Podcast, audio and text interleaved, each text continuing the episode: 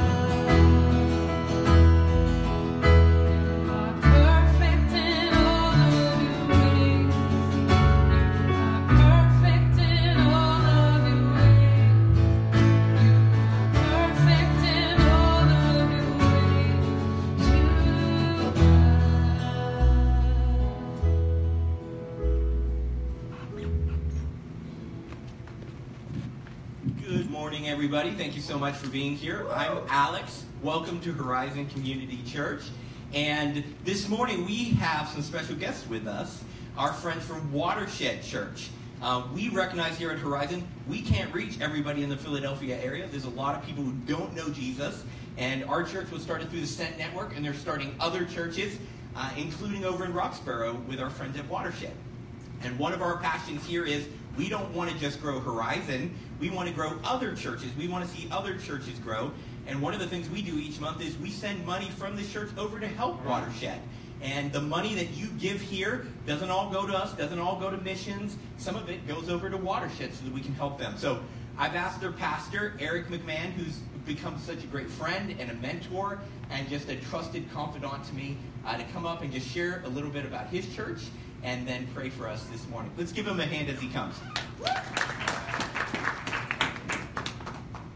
Well, thank you. Good morning. Uh, really glad to be here. It's kind of funny that we're here. We um, we meet at a middle school in Roxborough in Philadelphia, Northwest Philly, and we got a call at about 3:30 on Friday afternoon that said you can't have church here this week. And I'm like, well, why not? And they said, well, because all the schools are shut down all weekend, no activities whatsoever. So we're like, oh, what do we do? And the top of our list was uh, coming to see Horizon. So we're really happy to be here. We got some of our of our people here. We really appreciate the support that uh, Alex and Darby and, and you as a church have given us. Um, uh, some of you may or may not have been. Some of you guys have come over to Roxborough to help with some community service that we've done. Some of us have been over here on the main line to help with some community service around here, helping over I think at the art. What's it called? The art. The art museum thing, something. Mainline Art Center. We've helped over there and kind of helped around the community here. And we've uh, Alex and I have prayer walked a lot. We've prayed for this area every other week for the longest time. We would prayer walk over here, and then he'd come over to Roxborough and we prayed. So you've been prayed for. This community's been prayed for. And like Alex said, um, it's we're all on the same team. It's not about one church. It's not about one pastor. It's about reaching the Philadelphia metro area with the message of Jesus Christ and the hope that He brings. In fact, that's for Watershed. That's our mission statement: is to know Jesus and then to flood the world with God's love. And I know that's a very similar heart to Horizon Community Churches. They want to help you know Jesus, and they want to help you flood the world with God's love, flood the main line with the love of God. And I think that's something that, that we all need right now, and that our world needs right now is the love of God. And so we're really happy to be in partnership with you guys and, and look forward to seeing you all again. Uh, maybe not on a Sunday morning because starting next week we're, we're back on our normal schedule. We'll be in Roxborough and you'll be here. But there'll be times where we come over here and hopefully help you serve serve your community in the name of Jesus. And hopefully you'll be able to come over and uh, help us serve Roxborough in the name of Jesus. All right. Thanks for having us today. Let's pray. God, we love you, Lord, and um, God, I thank you for each and every person here. I thank you for each and every family that's represented here. God, I pray a special blessing on them. God, not just not just physical or material blessings, although those are great, but God, I pray a spiritual blessing on them. God, that wherever they are today, um, God, and in their in, in their relationship with you or in what they think about you, God, that that you just move them one step, move them one step closer. God, I pray that that you help them to know you more. God, I, help, I pray that their lives are changed in a very real way, in a very positive way, uh, by encountering you through through preaching and through singing today. God, I pray for Alex as he preaches. Uh, God, it looks like they're doing money. And I know that we all want more of it, and we want to know what to do with it once we get it. Uh, but God, I pray that you help us to see uh, through your eyes what we should do with our money, God, what, what happens to money, where money comes from, and God, that we can honor and glorify you in those things. Lord, we love you, and we pray these things in the name of your Son, Jesus Christ.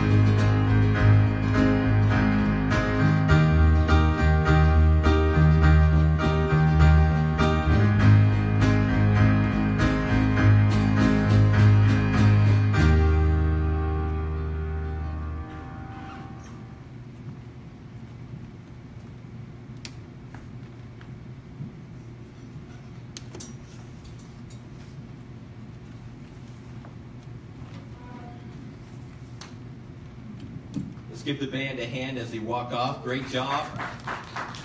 Great job. So, we're starting a new series today called Money Matters. And uh, when I was in seminary, I had a seminary professor who told me, he said, Whatever you do, don't ever preach on money. People hate talking about money, so don't ever do that. And uh, maybe it's just the rebel in me. I'm like, as soon as somebody tells me not to do something, I'm like, I'm going to do that someday.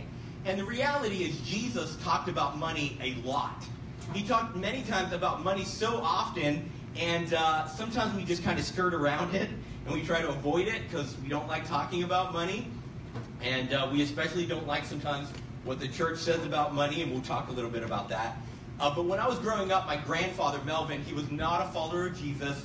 Uh, he thought there might be a God out there, but he didn't follow Jesus, and he was real cynical about church. He had only gone to church a few times in his life when he was younger, and he took my mom when she was a little girl to church with him. And uh, he went a few times, and he wanted to be Jesus in the Christmas play, and they told him no, and he says, I'm never going back to church. And so he walked out and left. And uh, so when I told him after college that I felt like Jesus was leading me to pastor and to preach, he says, Alex, that's a really good gig. He says, they pass those plates through the church, fill it up with money, and the pastor just pours that all in his pocket. He's like, you're going to be set for life. I'm like, I don't think that's how it works. And if you wonder, that's not how it works. Like the pastor just doesn't pocket everything that comes in. But I think sometimes that's what we think about. And so when someone stands up and talks about money, we think, he just wants more money. That's why he's saying that. Um, you know, that they think that it's just an attempt to get a raise or to pad our own pockets. Uh, just so you know, before I talk about money, currently, right now, Horizon pays me 0% of my salary.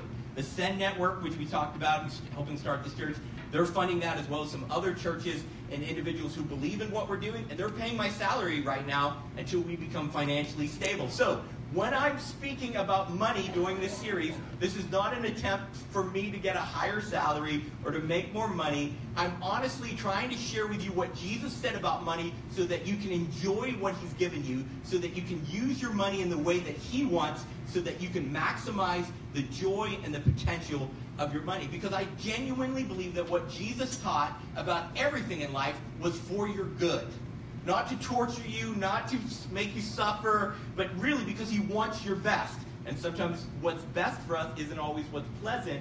But when Jesus talks about money, he genuinely wants you to use your money in a way where you can enjoy it and get the most contentment out of it. So that's our background there. Um, growing up in church, I don't know if this is what you've experienced, but I really only ever heard one message about money growing up in church, and that was this give the church more of your money. And that's the message I heard over and over again. And, uh, you know, it'd be every couple months and it'd be like, you really need to give more. And that was really the only thing I ever heard about money from the church. That might have been your experience, might have been different. Um, and the New Testament does teach we should pool our resources to accomplish the mission of Jesus in this world. It talks about that. That's a reality. But Jesus also said a lot of other things about money that sometimes we don't touch upon. And we're going to talk about some of those uh, today. In fact, many of the ways that I found that people who talked about money in church made God always seem needy and desperate. Have you ever seen that? It always sounded like, man, God is broke. Like people would talk about it in church, they'd be like, you, you need to give more of your money to church. And I'm like, God's got everything, right? Like, why is he always after my money? Like, the way we talk about God needing money and the church needing money makes it sound like God is broke and desperate. God doesn't need your money. God doesn't need my money. He invites us to give to his work and be a part of what he is doing and his mission in this world. We give because it's an opportunity to be involved in what he's doing. In fact, God invites us to give to inoculate our heart against greed. Giving is the only answer, the only cure to greed. Greed, what greed does is it keeps you from enjoying what you have because you always want more. And so God says, I want you to enjoy your life. I want you to enjoy your money. And so I want you to give because that protects your heart against greed so you can actually enjoy what you have so I can safely give you more so that you can have more joy when I give you more. So God invites us to give not because he's needy and desperate, but because he wants us to enjoy what we have. Now, most of us in our lives, we end up dividing things into sacred and secular. We make all these little boxes, and we're like praying. That's a sacred. Going to work, that's secular. You know, listening to music, secular. You know, uh, eating, secular. Um, going to church, that's a sacred thing. And we have all these breakdowns. But the reality is, the Bible doesn't make this divide. The Bible says everything is spiritual, everything has spiritual ramifications. And so the reality is, we usually think of money and we put it over here in the secular box, but how we use our money, how we think about money, how we deal with money is actually a spiritual issue. Now, what the church usually talks about is, um, you know, how we kind of divide our life up is we think we have all these buckets. We have like our sex lives, we have our finances, we have our, our ambitions, we have our career, we have our afterlife. We, some people have hundreds of buckets. They're pretty simple people. Some people have tens of thousands of buckets. They're really complicated people, right? And we divide our life up into all these buckets. And usually what we hear from the church is this Jesus wants to save your afterlife bucket. And we think, well, I wasn't doing anything with my afterlife bucket anyways. I really don't know what to do with it and what's going to happen. So, sure, Jesus can have my afterlife bucket. And we think, okay, so I'm going to go to heaven someday. Good. I can keep using these buckets over here exactly as I want to, right? Jesus wants to do more than save your afterlife, what happens after you die. He wants to save your wallet. He wants to save your relationship. He wants to work in every aspect of your life, all these other buckets. But what happens is, we're like, I wasn't really using my afterlife bucket, so I'm fine if Jesus wants to take that. When it comes over here and you say, Jesus wants to take my wallet, what's that going to cost me? You know, we, we don't always like that message. But Jesus never preached a message of salvation for merely your future, right? He preached a full body salvation as you submit every part, every bucket of your life to Him. He doesn't want to just save your soul from hell. He does. He wants you to have an eternal relationship with Him, but He also wants to save your wallet, your marriage, your ambition. There's a reality about humanity. We're self-destructive people. You know, it's just a, it's just a reality. We're self-destructive. The Bible calls these self-destructive things that we say and do and think sin. Right? Sin sounds like such a Bible word. No one drives down the road. Somebody cuts you off, and uh, you say, "Man, they have sinned against me." Truly, they have sinned against. Nobody says that, right? But what are we talking about when we're talking about sin? We're talking about the destructive things we say, do, or think that hurt our relationship with God and others. And we all do this. Like anyone who's made a New Year's resolution recognizes how self-destructive they are because you go on a diet and then three days later you're like, man, that donut looks good. I think I'll just go ahead and have that, right? We're self-destructive. Or we think, I'm going to get my finances in order, and then we're like, but there's a sale right now. I need to go ahead and pick this up. You know, we're self-destructive. And the, uh, the reality is because we're self-destructive, our tendency is to use money wrong. Our self-destructive human nature means that we're going to use money wrong. We're going to use food wrong. We're going to use relationships wrong. Uh, Jesus didn't come just so that we can go to heaven. He came so that we could experience a better way to live now.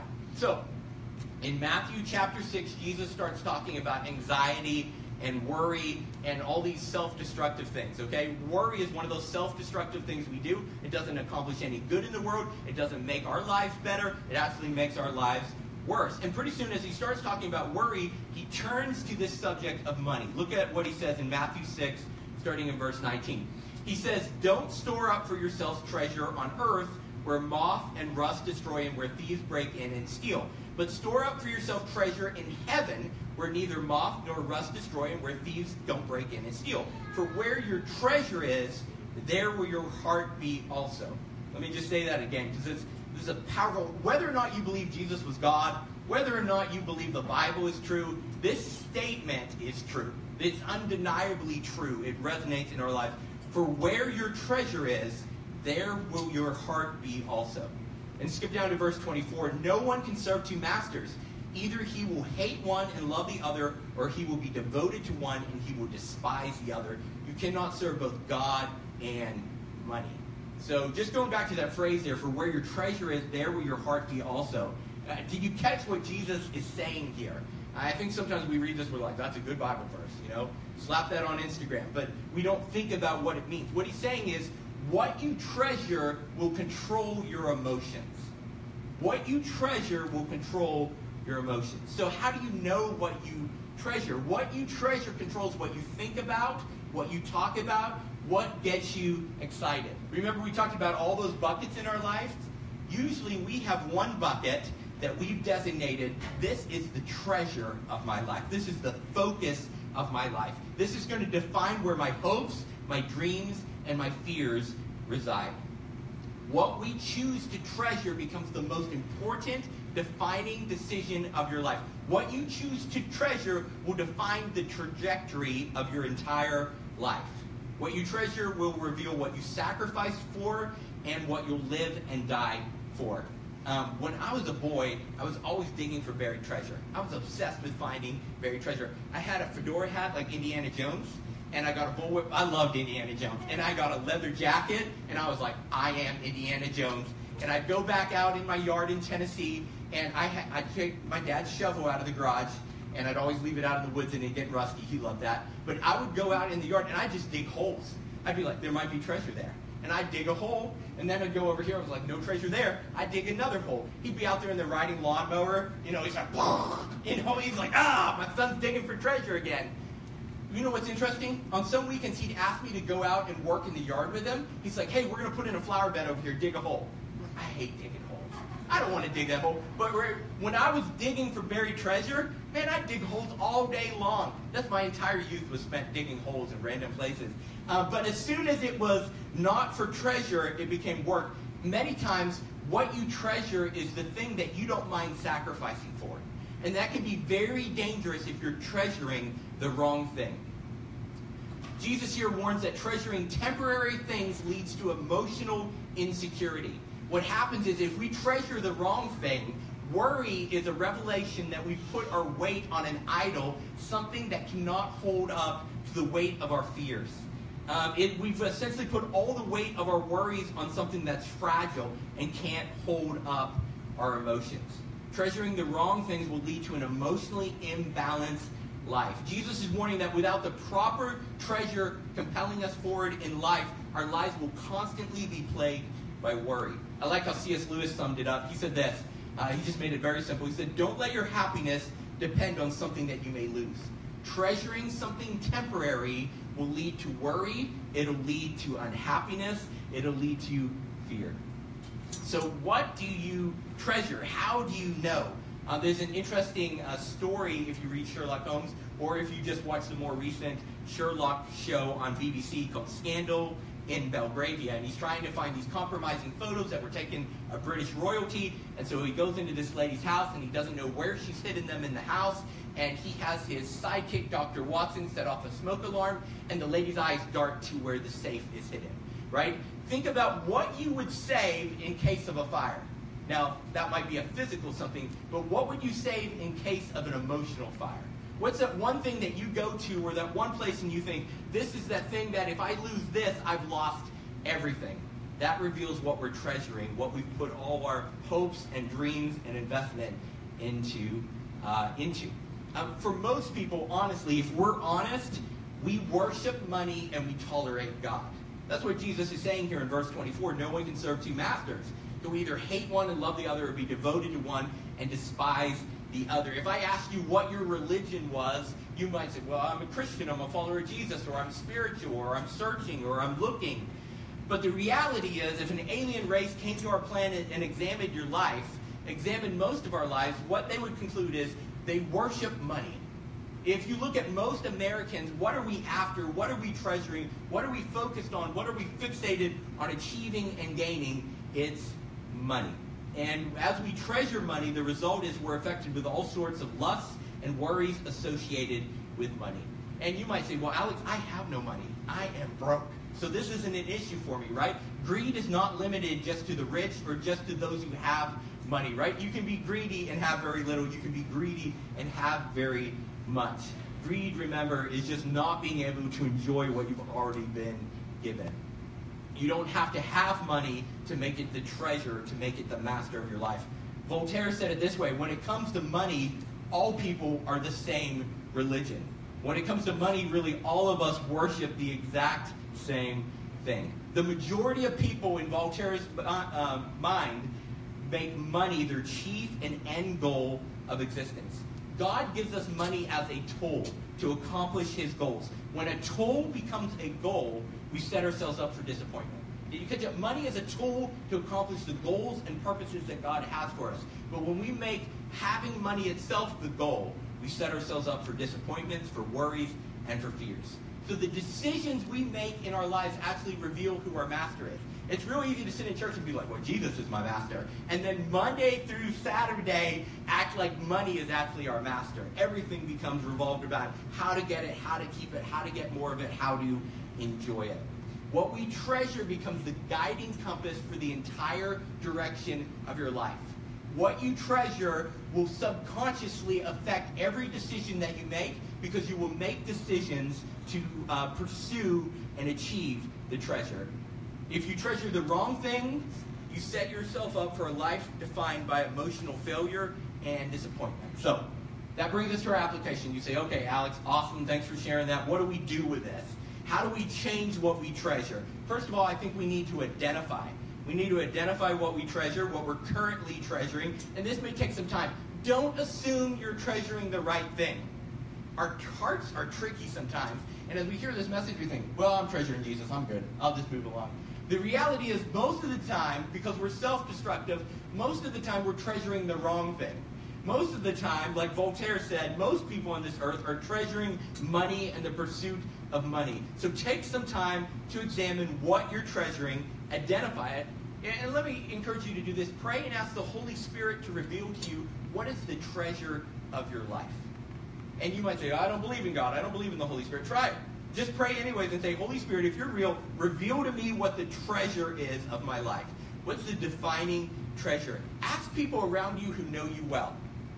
And ask a wide enough audience that if one person says something crazy, you can recognize it as an outlier. Examine what you think about, what you talk about, and how you spend your time or money. What keeps you up at night worrying about? What's the thing that you're always thinking, if I lose that, everything is gone? Identify. Take some time to identify this week what you currently are treasuring. And then number two, we need to replace what we're currently treasuring. How do you replace something when you're treasuring the wrong thing? When you identify your treasure and you recognize this is something that moth or rust or thieves can destroy, this is something that isn't eternal, this is something that's going to continue to lead to emotional worry and disappointment, you have to let it go. And sometimes you're like, well, if I'm treasuring my job, how do I let that go? Well, that doesn't mean that you necessarily quit your job if it's become your treasure, but that might mean you don't take that promotion when it's offered because you don't want to work more and uh, you instead accept a position with lower pay and less hours. Um, the only way to get rid of an unhealthy treasure is to give some of it up. If there's something you treasure too much, the best thing to do is give some of it away. Give some of it away. Giving, generosity in general, protects our heart against greed so we can enjoy what we have. If you're treasuring the wrong thing, find some way to be lavishly generous with it. The only way to change what you treasure is to turn your treasure into a gift. And finally, once you identify and you replace by giving away some of it, then you go to invest. So, how do you invest in the right thing?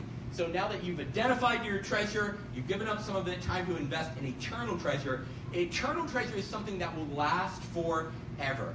People, the kingdom of God, helping to transform this world to reflect, uh, to make the world reflect the way Jesus would have it be. Refocus your life on spiritual treasure, and you'll find where you um, what you'll need to do then is invest in it with your time and your money and your energy. And at first, it'll feel like a sacrifice, right? But as it becomes your treasure, your sacrifice will actually become a blessing. Let's pray. Lord Jesus, thank you so much for your word. Thank you for this reminder that what we treasure, what we hold in our heart as our purpose and our deepest desire, ends up defining the direction of our whole life.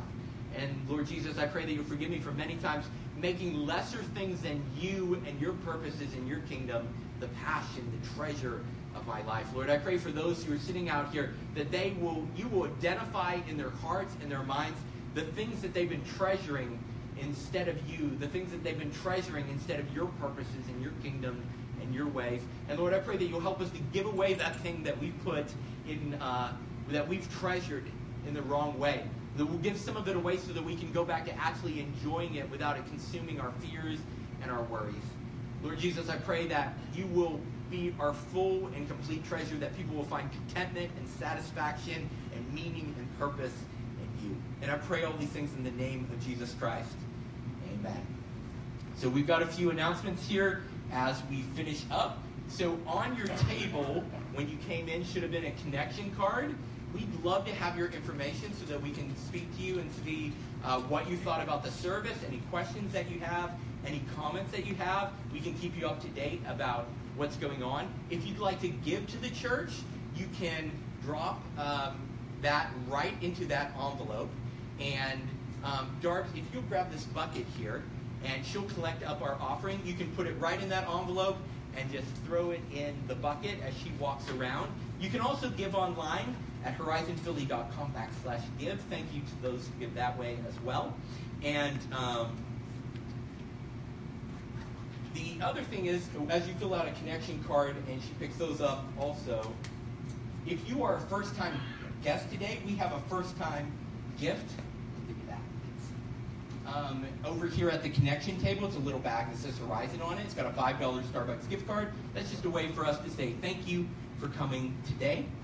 And um, let's see, our next thing is our small groups. So, small groups have been on a break for the holidays. They're about to come back. So, on January 16th at 6 p.m., our adult small group is going to do Francis Chan's Basic Church series. All those books just came in, so I'm excited about that. Larry, give a wave out to the audience there. Larry and Michelle, that's going to be at their house.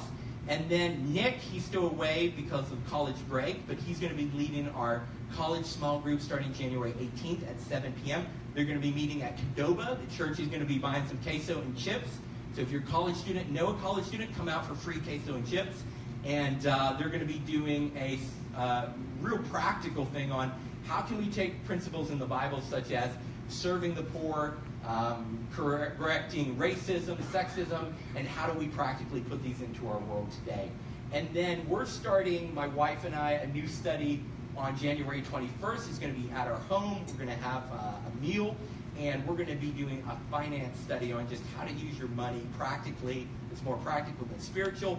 And we're just going to be talking about how can we get out of debt, how can we use money wiser, how can we make budgets. Uh, so that's small groups coming up. And then uh, I think our next thing is homeless backpacks. So each month we try to do a service project, and it has been so cold. I was out there shoveling the other night, and I was out there for 15 minutes, and I was like, I hate this. I want to die. There are people who are living outside of this. That's a crazy thought to me. And sometimes I'll see a homeless person, and I'm like, I have 26 cents in my pocket, and I'm like, I wish I could do more. So we're going to make some care bags and we're going to uh, distribute them among you so that as you see a homeless person, you can share it with them. And uh, what we want you to do is bring some socks and some fleece blankets and hand sanitizer. And the church is going to provide some uh, nice kind of nylon gym bags, and we're going to provide some um, hot hands and some snacks and some different materials as well to put in those bags. And on January 28th, we're all going to get together. It's an online service that day. The online service is going to be about using money to help the poor, and we're all going to get together. Um, we'll announce a location. It'll probably be in Bryn Mawr somewhere, and we'll get together and we'll stuff some of these bags together and just hang out for a little bit, and then distribute the bags so that as you see people out, you can be a blessing to them. Um, our next service is going to be online on January the 14th. I'll continue this series with an online message, and that's at horizonphilly.com backslash messages. The next time we're here for a live service at the Ardmore Music Hall is February the 4th, so be back for that. And then finally, all of you are invited. Usually after a service, we go and get some lunch.